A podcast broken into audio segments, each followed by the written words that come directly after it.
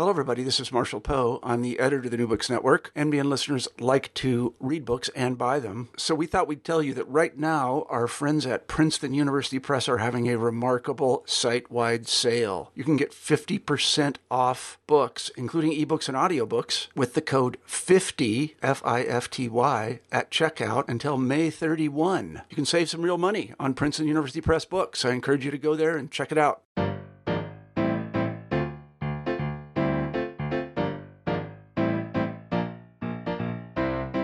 Good afternoon, everyone. My name is Daniel Peris. I am the host of New Books in Finance, a channel of the New Books Network. I'm delighted to have as my guest today Robert Atkinson, uh, author of Big is Beautiful Debunking the Myth of Small Business, book that just came out with or came out last year with MIT Press. Uh, Rob, thank you so much for for uh, for joining me.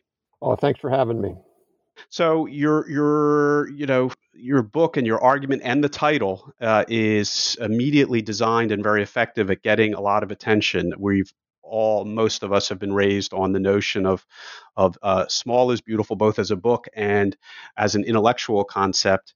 Uh, and this is a striking counter argument, and I love striking counter arguments in a period in which um, I work in finance and investments. It's all about figuring out what consensus is and then maybe going the other way. And I hard for me to think in terms of uh, business economics of a stronger, more profound consensus gripping the in business and investment community, the intellectual community, the, the legal community, the, the regulatory community than this notion that we are and ought to be a, a, nation of small entrepreneurs, whether it's small farmers and businessmen and uh, or two guys in a garage until they get too big, creating technology companies, et cetera. And you go the other way. How, how did this, uh, you know, uh, how did you come to this? We'll get through, I mean, basically the book explains it, but how did you come to this uh, this idea of of writing uh, this and, and arguing this position? Yeah, sure. So, you know, it, it just I live in Washington D.C. I run a think tank here, and and, it, and and and I've been seeing over the last you know 10 years, but in particular over the last five years, a growing animus uh, towards uh, big business and, and, and, a growing narrative that it basically says the following: uh, you know, big companies are rapacious. Uh, they're they're they only get big by cheating. Uh, small companies are the sources of all you know innovation, job growth, and and all sorts of other good things that we want as a society. And I was I, I, could see that that was just wrong. And then I started to dig into the data. And, and when you really look at the evidence, uh, you find that it's pretty much the opposite. Uh, you know, big companies outperform small on pretty much every single indicator. And I just felt, uh, my colleague Mike Lind and, I just felt it was important to, you know, lay out the counter argument so people could could see it and not just get you know uh, attracted to this this really almost urban myth now. And, and my apologies for not mentioning Michael Lind is uh, is uh, fully uh, the co-author of, of the book. Uh, the you mentioned it just over the past few years or being in Washington D.C. I, I as a historian would say that uh, for many many decades and and the notion of large probably uh, through in, uh, industrialization, Henry Ford and so forth, uh, creating large enterprises, very successful enterprises uh, that uh, that you know the the counter narrative has been very, very strong for the better part of the last century. And then there's a book, which you're obviously riffing off Schumacher's, another economist's book, uh, Small is Beautiful, which takes the exact opposite view. But you provide some really good examples. And I, I think it would be wonderful if you could share some just as, as enticers of how deeply rooted from Jefferson, our view of, of Thomas Jefferson and others all the way up through the 20, up through Schumacher and beyond the, the bias in favor of this simple uh, uh, preferred notion that uh, it, it, America is based on these smaller entities and that their greatness comes from these smaller entities. And and you you know there, there it's a long list. It's not just a few uh, you know a few tidbits.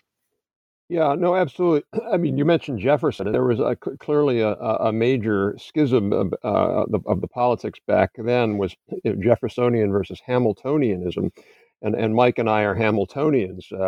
And we're trying to channel that. Hamilton had this view, uh, I thought, which was the right view, which is he wanted to, not to use a, a Trumpian term, but he wanted to make America great. Uh, he understood that for America to be a real independent country uh, that could separate itself from England and be powerful, it had to have a thriving industrial base, and that couldn't be done on the basis of, of small property owners and uh, uh, farmers and craftsmen. It had to be done on the basis of industry, and that required size.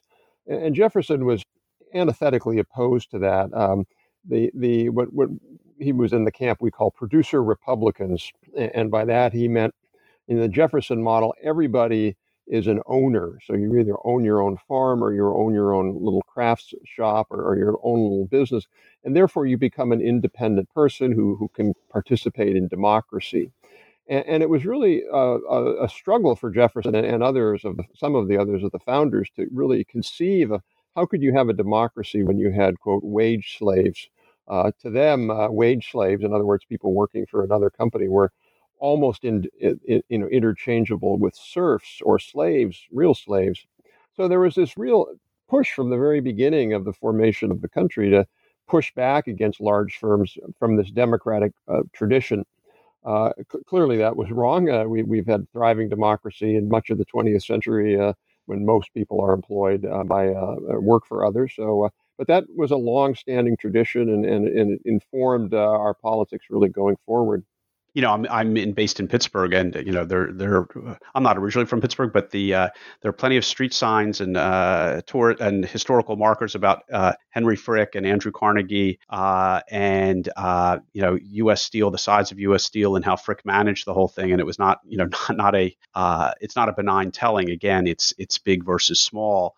Uh, and uh, and then when American industry really takes off, you I, I now realize in part due to your book that the you know the reputation of an incredibly successful enterprise like Ford and, and U.S. Steel in the public imagination now, if for at least a certain section of the population, is substantially, if not entirely negative, uh, for, for for many of the reasons that that you identify in the book of this, uh, you know, crushing bias towards uh, to, towards smaller enterprises. Yeah, there's a famous um, uh, economist, uh, economic historian, Alfred Chandler, who's written, you know, cl- the classic books on American industrialization.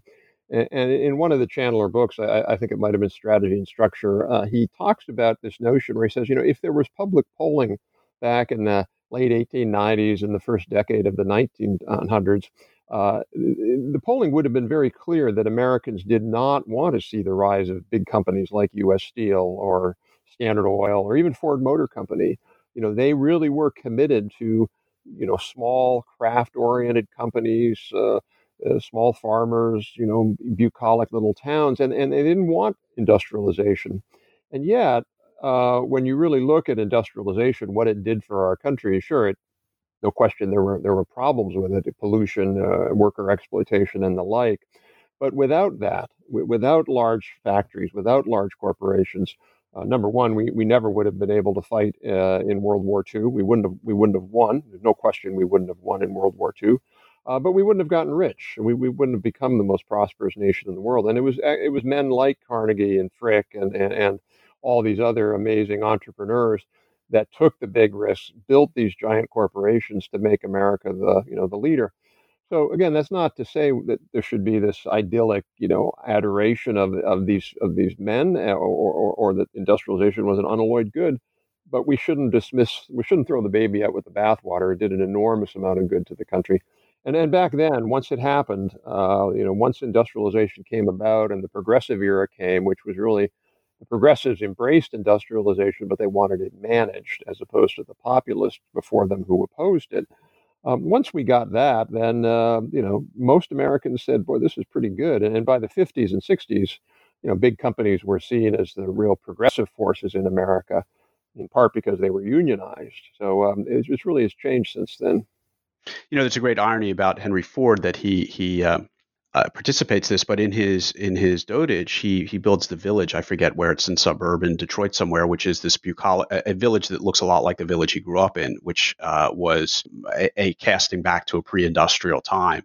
I, I also uh, in investment theory, we also ran into the same thing with Bur- not uh, Chandler, but Berle and Means. Uh, I think you quote them, but the Modern Corporation and Private Property, 1932, which is relevant for for the history of my uh, profession within economics, where again these modern publicly traded entities, the scale corporations, in, in 1932, Berle and Means are saying these are modern, you know, it's a modern form of serfdom, and uh, they are analyzing it and acknowledging it. But boy, they're also they're also judging it. Skipping forward to the modern day, whether it's Schumacher's "Small is Beautiful" or you know, as you pointed out at the very top of, of the interview, uh, we're, we're going through uh, another period of perhaps heightened, even heightened hostility to uh, large successful successful entities, which which makes your your uh, your book all, all, the more timely. You, you spend a lot of time throwing a lot of data at showing that you know kind of pound for pound uh, in terms of creativity, productivity, health insurance, stability, uh, compensation, standard of living. I'm sure I'm missing a bunch of the categories, but you rigorously go through each of them and make the you know, uh, again, you're not suggesting that only big is beautiful, but that the the uh, accusations against the, the large corporations simply are untrue. In fact, in many cases, it's the reverse. Do you want to, you know, highlight some of those, uh, some of that empirical analysis that constitutes, you know, a significant portion of the book? Sure, and, and, most of this is really comes directly from U.S. government statistics, uh, which I think are pretty unbiased. Uh, and, and, again, one of the key points of this is not to say that every single firm in these size categories is like this, but just we're saying, look, let's look at the average. So, for example, if your workers in large firms earn 54% more than workers in the smallest firms, um, workers in large, uh, excuse me, large firms employ a higher share of women, higher share of minorities, higher share of veterans. Uh, they pay 85% more supplemental pay. They pay 3.9 times more in retirement benefits. Uh, they're 16, 17% more productive. They export more. Uh, they do more, way more R and D. Uh, they pollute the environment less. They injure their workers less. So that that that polluting the environment, which very timely, you know, they pollute the environment less because of the scale efficiency of the large business, because they're regulated more, because they have to have more oversight. Yeah, all, all is, of the, there, all, is it understood? All of the above. Um, you, you, know, we, we, we think of big corporations as you know, big polluter sometimes, but because those are the ones we see. We, we don't see, they don't write articles in the paper about the small company who's dumping, you know, toxic chemicals in the little creek behind them. But when you look at the evidence and the studies that have been done on these large corporations, they spend significantly more on pollution control than, than small ones for, for really, you know, three big reasons. One, economies of scale. They, they can afford, uh, you know, environmental managers and, and, and amortize those costs over more workers. Number two, they're definitely they're, the, the odds of getting inspected by EPA or OSHA for worker safety or other kinds of uh, regulatory inspections much much higher if you're a big firm and so they know that and the, by the way the fines are much higher as well proportional and then lastly large firms have a reputation uh, they have reputational capital, and and they know that that can be destroyed or certainly diminished if they have a big you know problem with pollution. We saw that for obviously with with you know British Petroleum and, and the offshore oil or Exxon, uh, and they're still paying the price for that. So again, not to say that all big firms are great, uh, but on average, they they pollute less. And then, you know, with the other measures that you looked at, the the uh, patents, uh, the the intellectual creativity, the ability to have a research function, uh, I mean, the list uh, went on and on that, you know, scale really does matter or big is beautiful uh, for very, you know, even when you're not talking about negative measures of success, which pollution, kind of uh, unavoidable consequence of, of uh, large scale manufacturing or large scale economic endeavors. But just on the soft side, as you said, you know, who gets employed, the standard of living. Also, I think you had a, a, a study of, um, the uh, or references also to, as I mentioned, the patents and the creativity. I mean, I, I've you know, kind of obvious. You think about it, but you also it's really interesting that that is documented and important to be documented to make that point that these large firms just are produce more intellectual capital is is part of your argument in a sense. Yeah, absolutely. I mean, so you, you compare small firms and they do significantly more research development um, one of the mythologies out there, there, there's two big arguments that the defenders of small business will make. you know, when you explain wages and pollution, all that, they'll, they'll come back on two core arguments. One is they create jobs, which we talked about a moment, and secondly is that they're just more innovative. That if we want innovation, we've got to rely on small firms, and that was really uh, largely because of in, uh, limits in terms of how the government measured innovation. And there's been a number of, there's a whole new data set that the National Science Foundation did, And a number of economists have analyzed that. And basically, what they found was that when you uh, when you control for size, large corporations are equally as innovative as small ones. Uh, it, you know, in the same sector, uh, overall, big companies are more innovative because they tend to be in more innovation-based sectors like electronics or you know life sciences and all. But even when you look within a sector, large companies are equally as innovative uh, in terms of producing uh, new pat- patents and R and D and the like. So again, it's this sort of mythology we have in our mind. You know, every everybody is Steve Jobs uh, coming out of a garage. There's no question those people are important, uh, but we shouldn't lose sight of the fact that big companies can be innovative. They're not just copiers, as sort of the dominant wisdom su- suggests.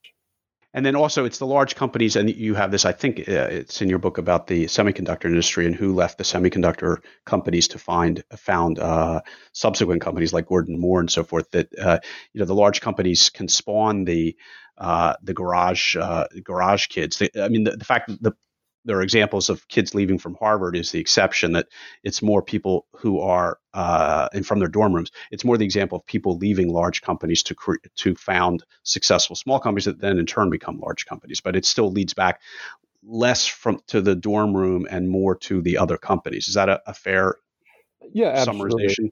They they they gain. Uh, you know, the average age of, a, of, a, of, an entrepreneur, you know, by somebody who starts a, a, technology business in the U.S. is in the 40s. It's not in the 20s. You know, we we hear, you know, there's a few software tends to be younger, but overall, people wait until they're average in their 40s to start a company because it's incredibly hard to do, and you have to have a lot of experience and a lot of knowledge and, and, and have made mistakes along the way. And big companies are really good training grounds for that. Um, and, and so if we didn't have those big companies, we wouldn't be having as many technology startups. Uh, today, I don't want to date the interview too much, but uh, Ross Perot uh, passed away yesterday and is, is today's headline. And he's a good example, having started at a um, you know, at IBM and very successful uh, at IBM, then he he goes off and creates an equally large and successful firm, uh, twice two times around. Uh, uh, you know, so uh, again, maybe that's a generational thing where uh, in Ross Perot's day they weren't working out of garages, but still, it, it is a, an example of your point. Yeah, exactly, exactly right. You know, um, so the the the let's push it back a little bit though. That you know, on the soft side, uh, the real the empirical reality is very different than the the narrative of, of small is beautiful. But I want to go back to the mythology and and uh, push on that a little bit. The the main the main street gets wiped out by Walmart. The main street gets wiped out by Amazon. The uh, smaller businesses, which in your rendering are fine, but they're just not as they just can't move as quickly or do as much as a larger business. They get wiped out, and the feel of big is beautiful is that big is not, and the small uh, is beautiful. It, the feel of that is it, it's not it, subjectively. It doesn't seem to me just to be a mythology. You know, there are in, in city centers and in, in small towns around the, uh, the, this country, there's more to it than just mythology. Or is even that, or would you dispute that, and that it's it really is just a mythology that these small businesses are that the communities are just as well having a Walmart rather than ten smaller businesses in the center.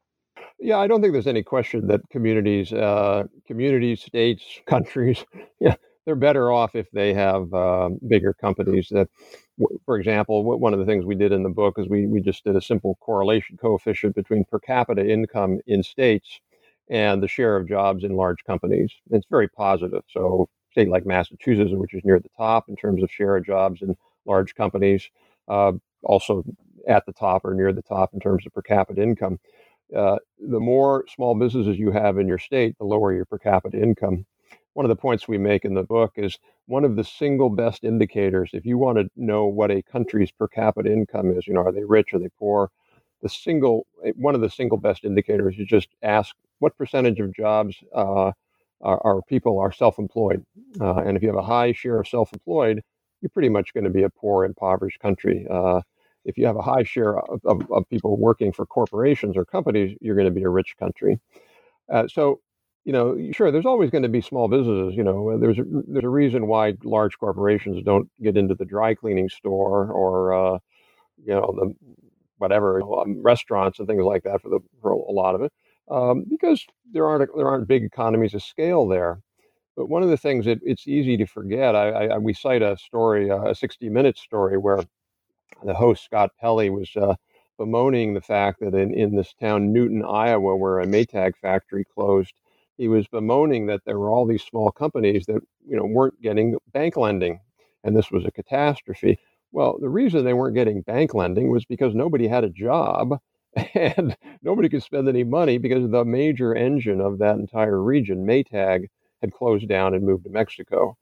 Uh, so the you know the men's pants stores and, and and the pizza shop those were all dependent upon the income coming in and, and the spending from the workers and, and the company itself so we lose sight of that sometimes and we have this sort of mythology this we can all rely on just small companies when you look at sort of who drives U.S. competitiveness and, and exporting, uh, it, it, really is large corporations. They're the they're the companies that are out fighting the fight in the world to make you know the U.S. prosperous, so that dry cleaners and clothing stores and barbershops can actually survive. They may be uh, fighting the fight. They may also be losing the narrative war because, uh, I, you know, th- that narrative, that mythology is still so so dominant.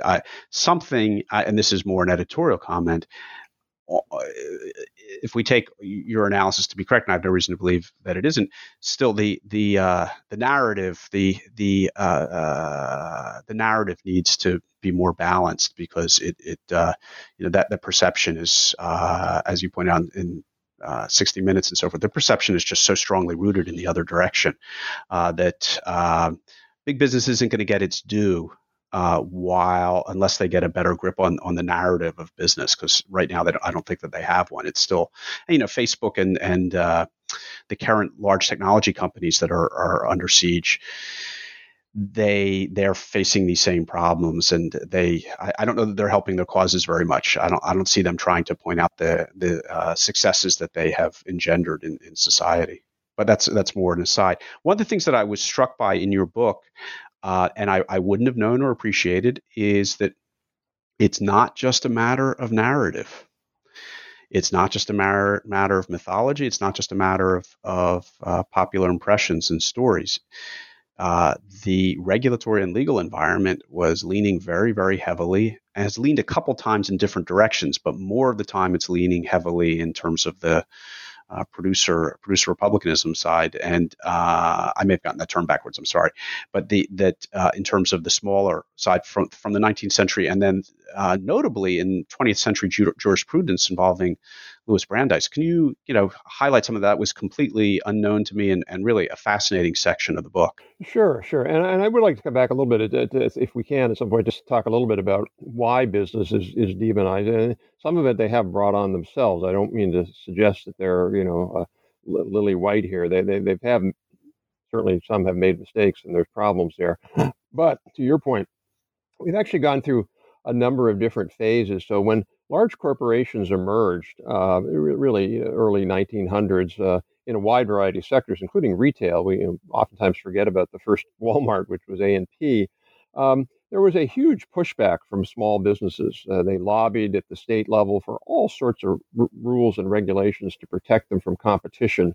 Um, things like trying to get taxes on on on bigger companies, uh, resale price maintenance, uh, even outright bans um, and and pushing for antitrust.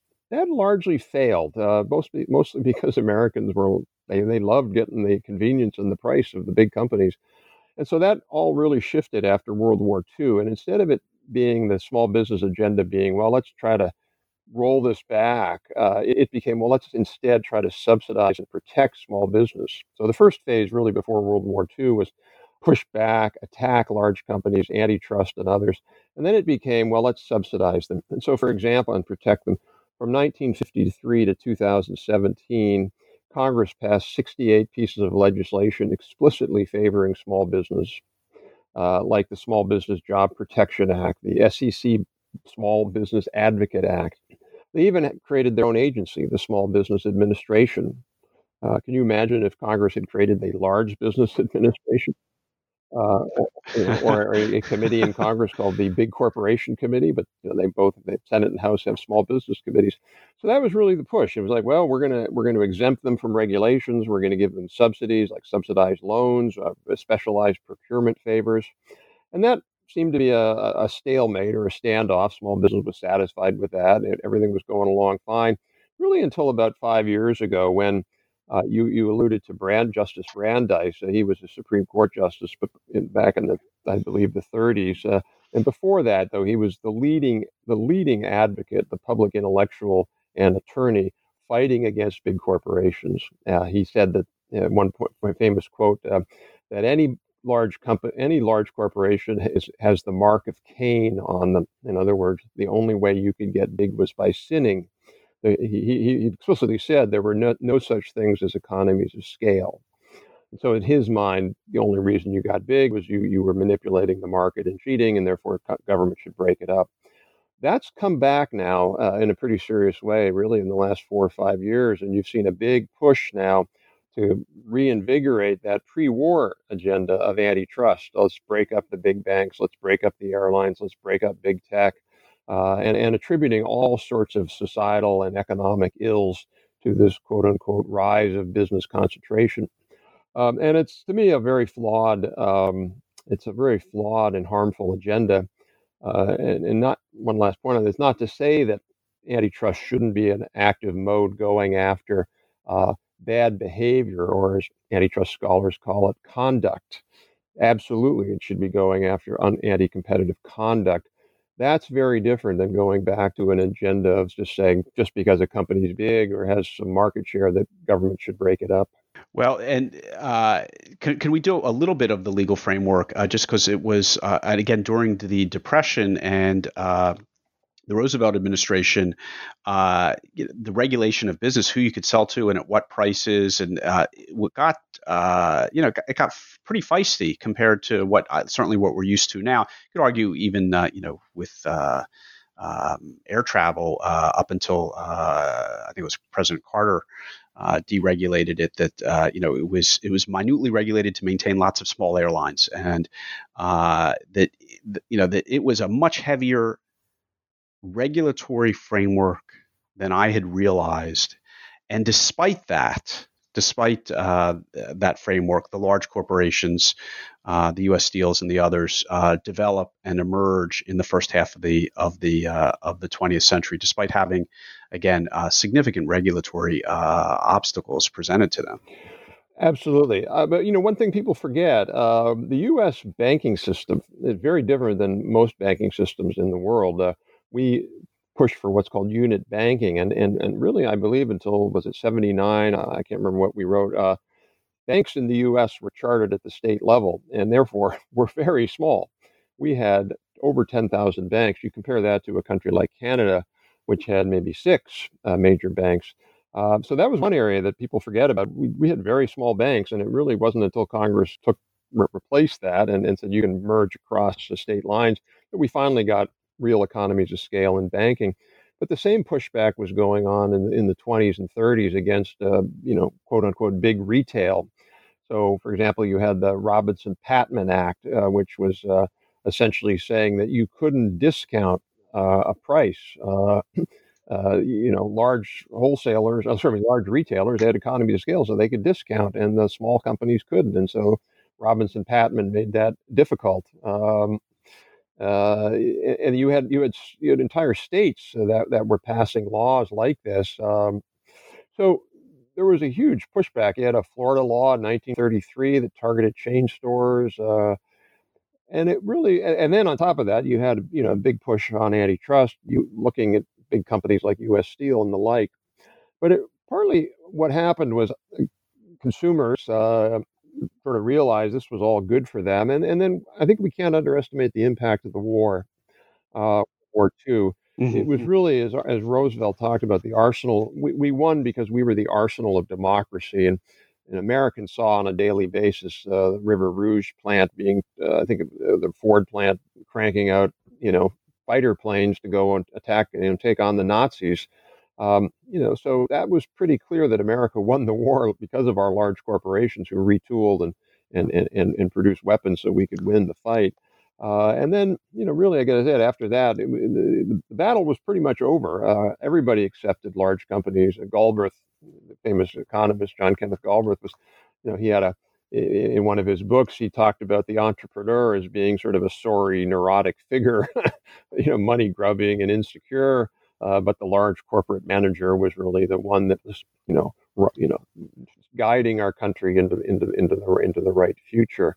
That's very different now, as, as you can imagine. But we, we shouldn't forget that, that, you know, from say 1948 to even, you know, 1970, large corporations were seen by most Americans as a pretty progressive, important part of our of our society. Well, they're gonna they're gonna they've got the work cut out for them. Uh, uh, they they've got their work cut out for them right now. I have to say, and I I work I pretty much just by nature of my job, the uh, type of investing I do, I'm sort of on the side of the uh, of the large corporations just because of the way my job is uh, set up.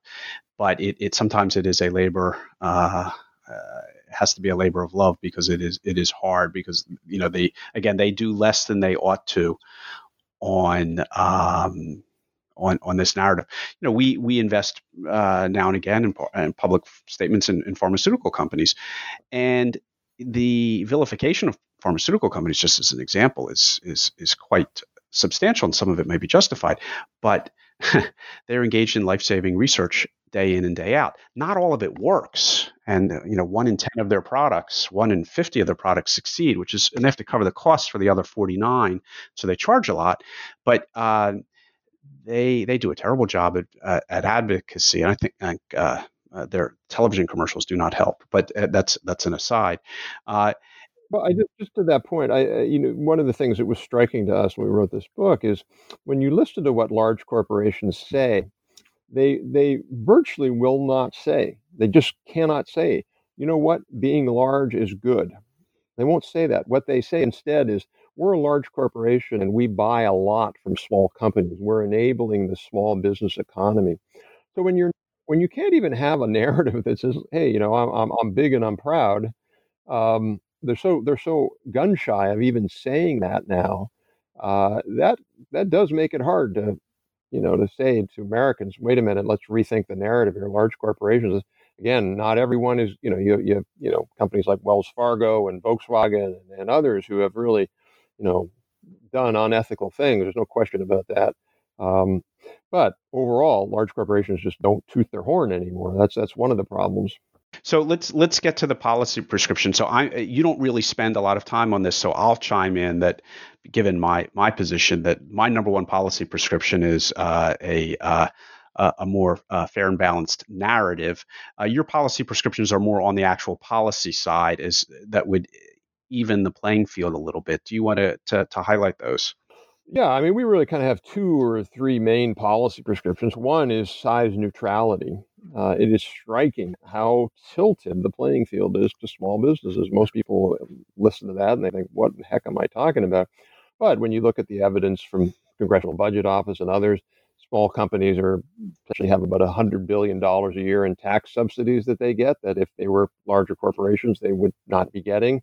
Um, if you're a small company with less than 14, less than 15 workers, it's legal for you to discriminate against somebody on the basis of race, gender, and religion. Why would we allow that?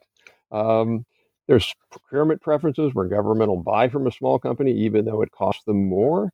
Um, there's all these regulatory exemptions. So what we argue in the book is, look, let's have, treat everybody the same when it comes to if we if, if we don't think that discrimination is proper, which it's not, then nobody should be allowed to discriminate. Um, you know, if you think you should pay your taxes, everybody should pay the same amount of taxes. Uh, small companies, by the way, are much more likely to cheat on their taxes, much more likely than large corporations. So, what we argue for is, is size neutrality, number one.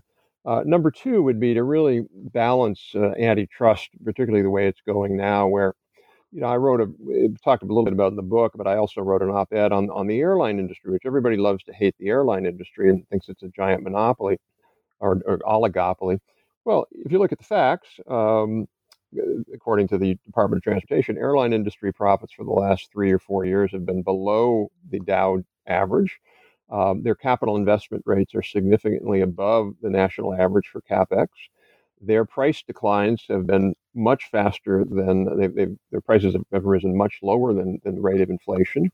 Um, what's not to, what are we complaining about here? Uh, their productivity, by the way, is the, one of the fastest of any industry in America.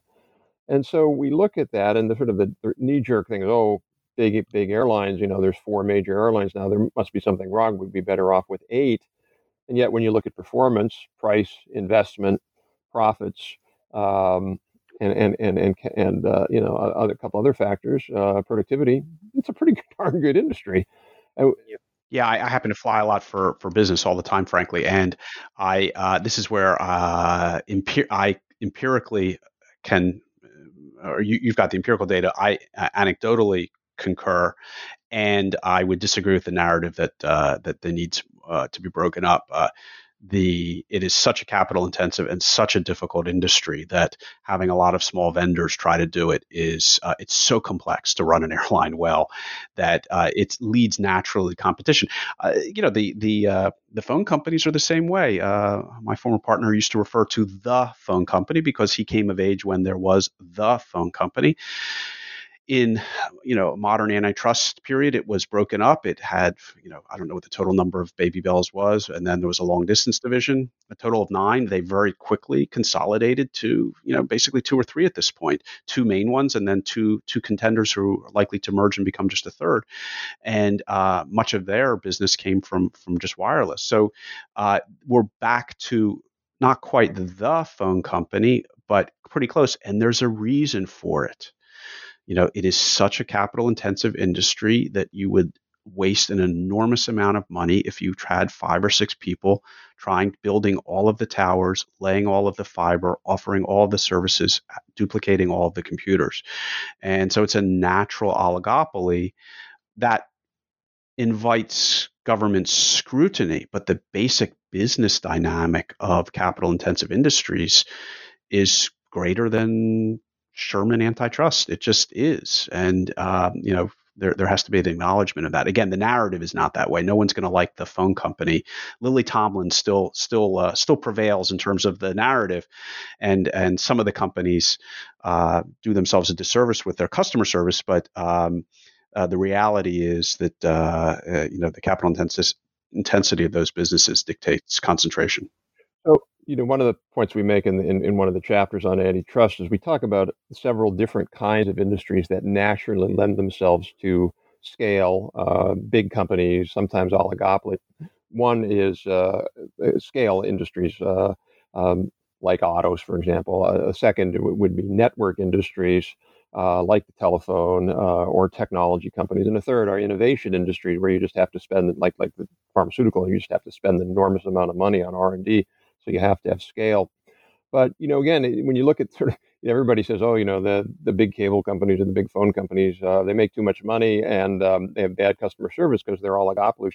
What's interesting if you go and you look at European data, where they have much more competition because they have what's called forced unbundling. They they they allow competitors to come in and use their wires. The customer service is actually the same. the rating of customer service is no different. Uh, this is just a tough industry to have good customer service on because everybody complains about your your um, the company when they haven't put their you know their router in the right way or they've got malware on the computer. So it had nothing to do with that. And, and it turns out the rate of profits are pretty much the same. In fact, slightly a little bit higher in Europe where they have more competitors. So again, lots of mythology out there. Uh, if you thought that there was we had too much uh, oligopoly in our communication system, you'd expect to see higher profits, and you don't see that uh, in part because you get cable competing intensely with with the telephone, with competing mm-hmm, with mm-hmm. wireless, and you know we're doing this conversation now not on the telephone. Uh, so um, there's lots of technological competition here as well.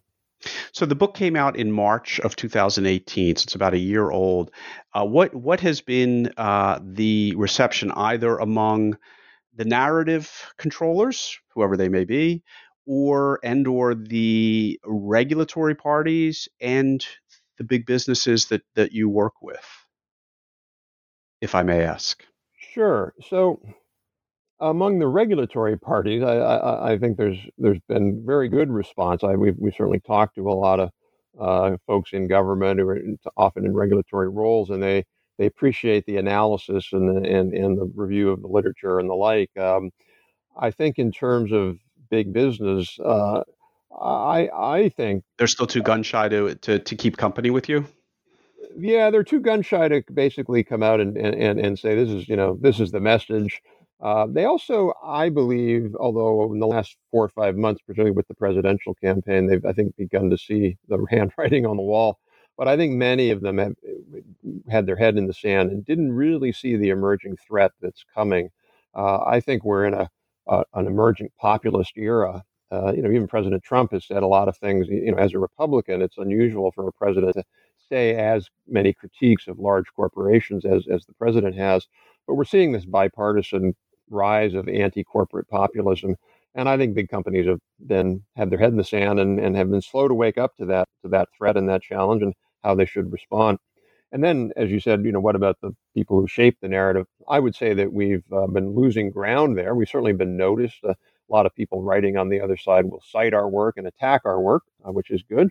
But the narrative on the other side has gotten even bigger um, as you have some presidential candidates who've really decided they want to run on this uh, populist big big is bad small is beautiful narrative and that's uh, growing you, you've, you've got the chairman of the house judiciary antitrust committee announcing he's going to hold hearings now on, on, on big tech and big companies in general. So i, I fear that um, it's going to get worse. And, and, and, at one level i don't mind i think it's healthy to have a debate about this but this whole set of issues. But what is striking to me is the amount of uh, misinformation and, and, and intentional misinformation uh, that's being put out there. Um, you know, for give you an example, everybody now has come to the conclusion that quote unquote concentration ratios are up. In other words, all the industries are becoming more concentrated. And when you look at the data, and, and to be clear, the data, the latest data aren't out, but the latest data you can get, you know, what you find is that industry concentration has gone up in a lot of industries, but it's gone up from really, really low levels to low levels. Uh, and mm-hmm, so, mm-hmm. you know, no antitrust economist would worry that the top four firms. Nothing like the turn, nothing like a century ago or the turn of the century, a century ago. Yeah, yeah. I mean, you, you, in terms of industry right, concentration, you have some industries that went from the top four firms having 12% of the market to having 16% of the market. In other words, they each have four. Right. Nothing, meaningless. And yet, the people on the other side will intentionally say, uh, knowing that it's overstated or an exaggeration, look and see all of the industries where you've seen concentration go up. Well, that's because they went up a teeny bit and, and it, it was meaningless. So you see that over and over again. You see that also, for example, in the argument that many people make now that the rate of small business formation is down, and therefore it's because we have too many big firms.